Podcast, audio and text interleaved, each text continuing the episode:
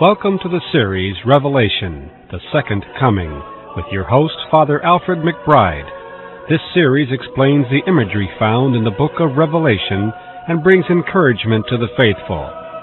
Now, join Father McBride as he presents this episode of Revelation, the Second Coming. In our last program, we were looking at the, what you might almost call it, hell on earth, all the evils that come about because of the opening of the seven seals. So this program will begin on a little brighter and happier note with a little bit of heaven, which is exactly how St. John himself uh, orchestrated the apocalypse.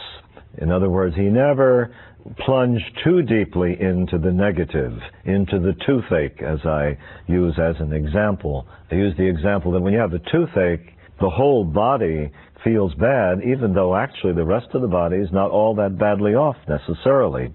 So um, it's a matter of, you know, getting balance. So I'd like to begin with a small story about a little bit of heaven rather than a little bit of hell, uh, which we have been looking at in the seven seals.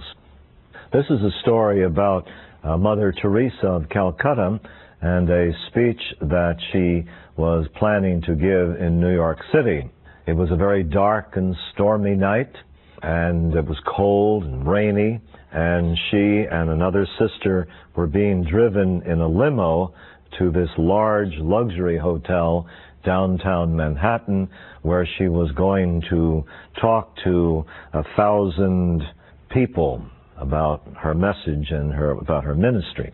So anyway, when they arrived near the hotel, she saw all kinds of people out in front and she thought she didn't want to go through that. So she said to the driver, why not go around behind the hotel and I will take the back entrance in, which is more private. So they went around to the rear of the building into the alley and all along the alley were um, the homeless. And the homeless had built um, cardboard protectors or little cardboard shelters to keep them from the cold and the rain. Mother Teresa, when she got out of the car, was always, of course, her first love is the poorest of the poor and the homeless. So before going into the hotel, she said, I'm going to make a visit to each of these people, which she did. But when she came to the last little shelter and looked in, she saw a little old man who was curled up in the fetal position, very cold and very lonely looking. And because she had a practiced eye, she could she could tell when a man is dying, and she saw that that's what was wrong with this poor fellow. So she said to the sister companion, "Let's pick him up and put him in the limousine," which they did. And then they got in right after him and told the driver to take them back to the convent because they had to look after this man. And of course, they didn't go in to give the speech. So mother stayed up all night with this dying man. She was like a Madonna to him. She comforted him, rubbed his hands so that some heat would get back in, fed him some warm soup. Uh, she whispered some prayers into his ears. She told him that God loved him, that Jesus loves him. And when dawn arrived, the man was very much at peace and he just leaned back and he died. Almost died like in like a pietà in the Madonna's arms.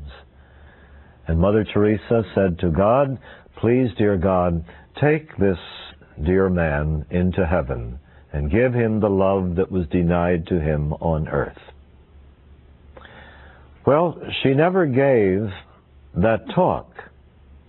And yet, when you think about it, she did give the talk because in a sense I'm giving it now, her talk was her behavior. It was her witness, her love, her charity. She was marked with the sign of the redeemed, and she marked this man with the sign of the cross before he went off, we hope, to heaven.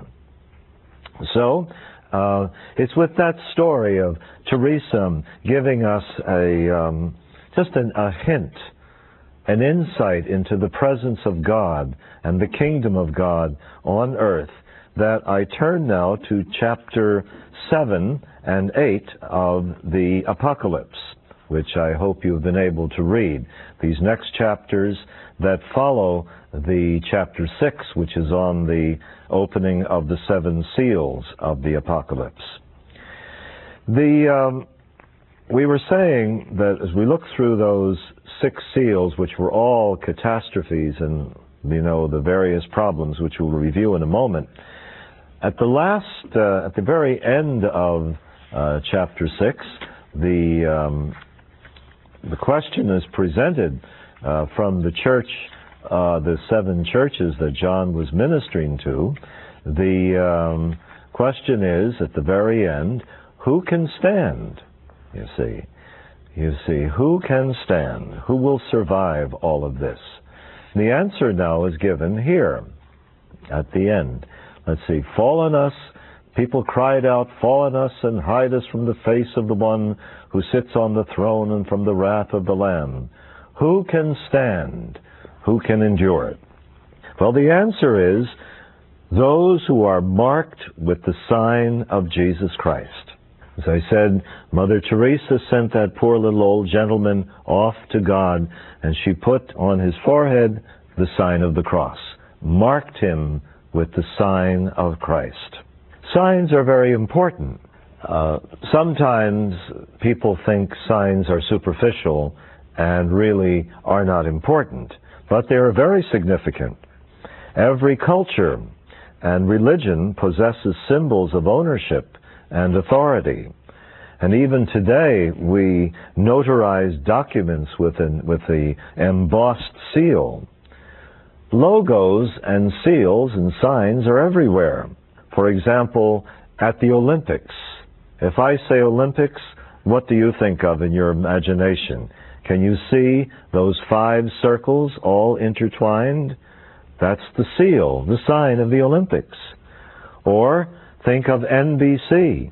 Just then think of this beautiful peacock with all the colors, the bird unfolding its colors. Think of Metro Goldwyn Mayer, MGM. What do you see coming out of the screen? The lion, the lion roaring. Or think of our flag, the stars and stripes, a seal. We are marked and signed as Americans with the flag. Communism used the hammer and the sickle. Now, religion has its recognized signs as well. What are we sealed with? Well, if you think of the Jews, what is their religious sign? It's the Star of David. What about the Muslims? What is their sign? It is a crescent moon. And what about religion? Christians, of course, for us, it is the sign of the cross. All of these signs, the peacock says, I belong to NBC. The five rings say, I belong to the Olympics. You see. Um, the keystone says, I belong to Chevrolet. And so on and on. The cross says, I belong to Jesus. The Star of David says, I belong to Moses and God of Moses. The crescent moon says, I belong to Allah. Signs are important. A seal is a sign of belonging.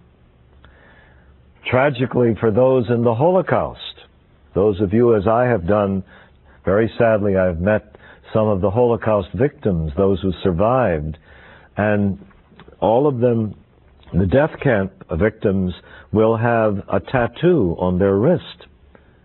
They will always have the memory of having been in a death camp. That tragic, that terrible moment uh, for, particularly for the Jewish community of the 20th century. The tattooed numbers a sign.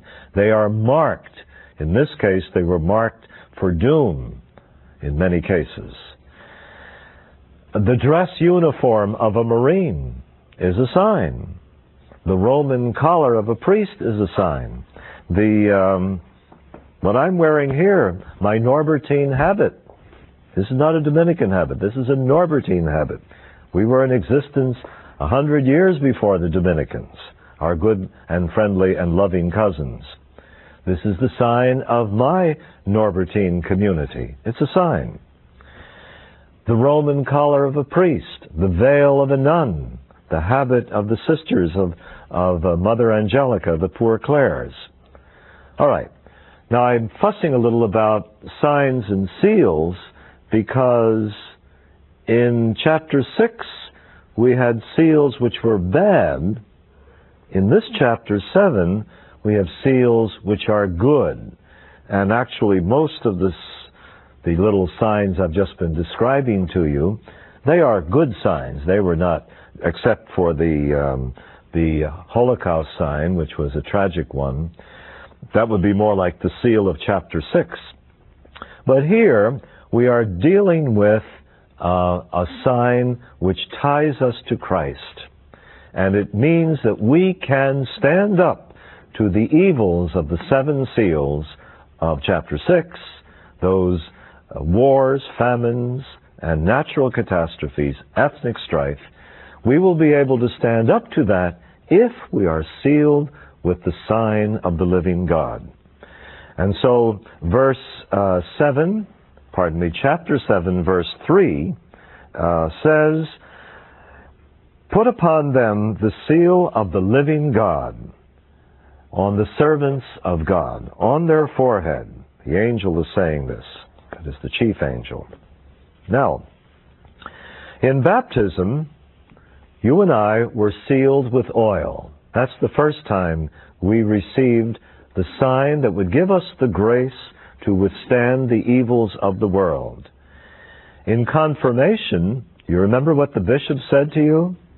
Can you recall when he put the sign of the cross on your head and did it with oil? What does he say to your children when he confirms them? What is the language of the church? Be sealed with the Holy Spirit.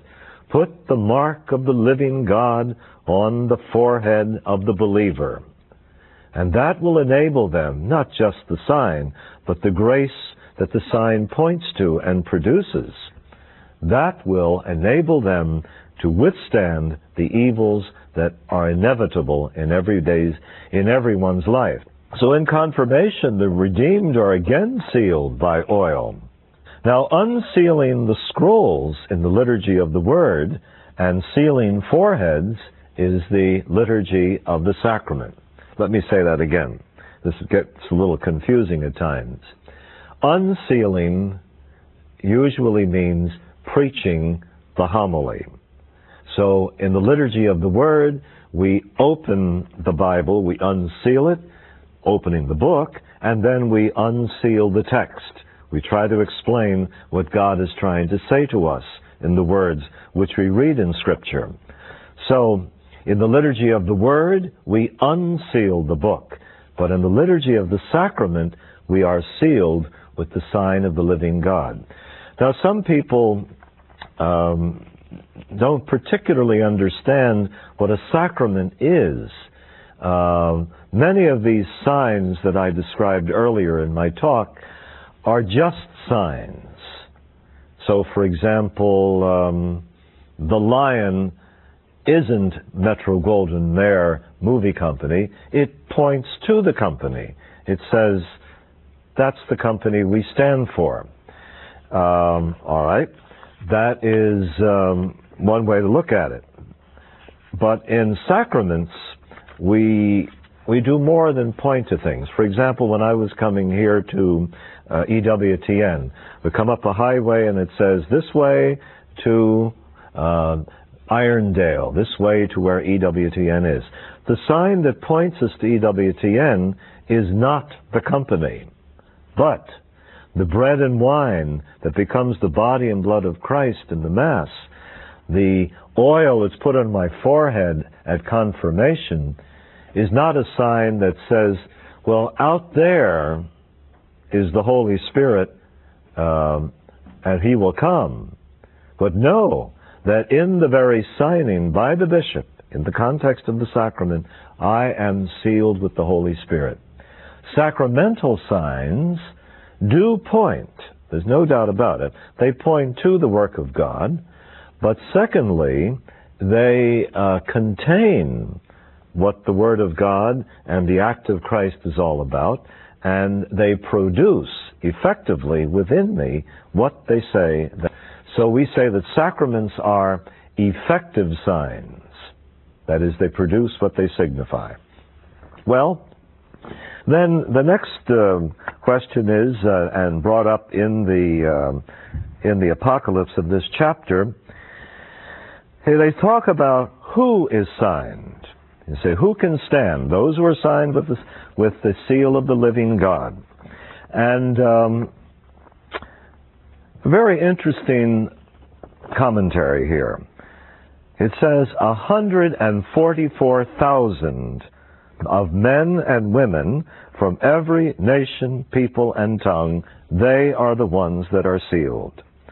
Now, 144,000 is not a, uh, a literal number. It's a symbolic number. For one thing, it is a multiple of 12 times 12. In other words, the apocalypse is not saying, well, there's only going to be 144,000 saved. That's not what's being taught. What is being taught is that a lot of people are going to be saved. It's not saying everyone will go to heaven, but it will say quite a few, a large number. Uh, in fact, uh, in the poetry of Apocalypse, it says uh, 144,000, and then the next line, a great multitude. Lots. That's all that it means. You see, poetry in Scripture is different from our kind of poetry, particularly our simpler poetry. Um, in our poetry, we rhyme words. Let me see if I can think of the examples. Well, you know, I, I have a quest that calls me in nights when I'm alone. The need to ride where the ways divide the known from the unknown. Notice that now. The need to ride where the ways divide the known from the unknown. I mount what thought is near me. Soon I come to the place, the tenuous rim where the scene grows dim, rim and dim, and the sightless hides his face. I have set my feet in the stirrup seat of the comet coursing Mars, and everywhere, through light and air, air, note to where and air, rhymed again, words. My thought flies lightning shod, till it comes to the place where checking pace, it cries, beyond lies God lightning shot God. It's about a scientist contemplating the universe and coming to an uh, coming to a belief in God. Well, that was just a little aside here to show that our kind of poetry rhymes words and sounds. But in the Bible, the poetry is the rhyming of ideas. So, for example, when you read the Psalms, have you ever noticed um, O God, you are my God. For you I long. For you my soul is pining, like a dry land uh, without water. Notice what the, the poetry there is. O, o my God, you are my God, for you I long. That's one idea. Then the, the idea is repeated. Like a dry, like a dry, weary land without water. In other words, I long and I'm like land that thirsts for water. That's the poetry. The idea is repeated after the first line. It's repeated again in the second line, of course, in a different way. Now that's a very uh, lengthy way of just saying what I want to say here is that the 144,000 are a great multitude. But the way it's done is poetically. And the, behold, I saw a great multitude of 144,000, and it was they who were marked with the sign of the Lamb. So a fullness number is not a literal number. That's the principle we take. Seven, for example, is simply a fullness number. Three is a fullness number. Four is the four ends of the earth. We say the four corners of the earth. There aren't four corners of the earth, but it makes we sound it, we we more or less think there is. It makes us think of the whole earth. All right. There is a great multitude no one can number. That's what the text says. So we know they're not really talking literally. Now, the saved from all nations, from the time of John, who writes this book, till the end of time, that's who the 144,000 are. And it's due to the work of the Great Commission. So if we read uh, Matthew chapter 28, which is about Christ on the Mount of Olives sending the apostles out to convert the world, go forth and uh, teach all nations, uh, asking them to observe everything I have commanded you, and baptize them in the name of the Father, and of the Son, and of the Holy Spirit. So, what we're getting at here is evangelization from the time of John till the end of time. We know that Pope John Paul II, in thinking of the third millennium, in that wonderful little book of his on the third millennium, in Latin I think it's Tertio Advenienti Millennio, fine little pamphlet, and he's talking about, well, what do I want you to do in the third millennium? You'll find the Pope is, is not talking about the end of the world. He's talking about the beginning of yet another effort at evangelization. He said it's time to start over. We have millions and millions of people to sign with the mark of Christ. And these people will be washed in the blood of the Lamb. Now, when you think of blood, what do you think of? If you're like me, you will think of death. Like someone says, I faint at the sight of blood. Blood, usually when it's seen, frightens many people. It makes them think of dying. But actually, blood in the Bible is usually the sign of life. Now, it does have death connotations, but blood in Scripture is about life. Uh, blood made biblical people think of life. The blood of Christ, the blood of the Lamb. I want to be washed in the blood of the Lamb. The Eucharist includes Christ's blood, which gives us life. Well, all of the saved, the 144,000, wash their robes in the blood of the Lamb. It's very paradoxical. And their robes become white, just like my white habit here. It's as though I'm, you know, visually illustrating. I like to think that, that this was washed in the blood of the Lamb in, in a symbolic sense, of course. Moral and spiritual renewal is what we're talking about. It's not just the kind of a, a physical washing in, in actual blood. We're speaking here of moral and spiritual renewal and sacramental realities, the coming of the kingdom of Christ into our lives. So it's because of that experience of being renewed, protected, and strengthened by the sacraments that we can stand. Remember the end of the other chapter? Who can stand in the middle of all the sufferings of life? Who can stand amid the pain? If you've been marked by Christ in the sacraments, sealed by the Holy Spirit, you can stand. You will be washed in the blood of the Lamb. And then they sing. Notice they're singing again in the Apocalypse. Might have all that gloom and doom, but they do a lot of singing, a lot of exultation. In the Bible, the people sing in the desert. They sing in the storm. They sing in prison. And they sing at night. And what do they sing? Salvation comes from our God and the Lamb. Blessing, honor, glory, and thanksgiving. Power and might be to our God forever and ever. Salvation comes from the Lord our God. You can hear that sung in every monastery and church in the world, all around the world. The liturgy of the hours, the song of God being sung. And then that wonderful, put that down in your notebook, chapter 7, verse 17. Um,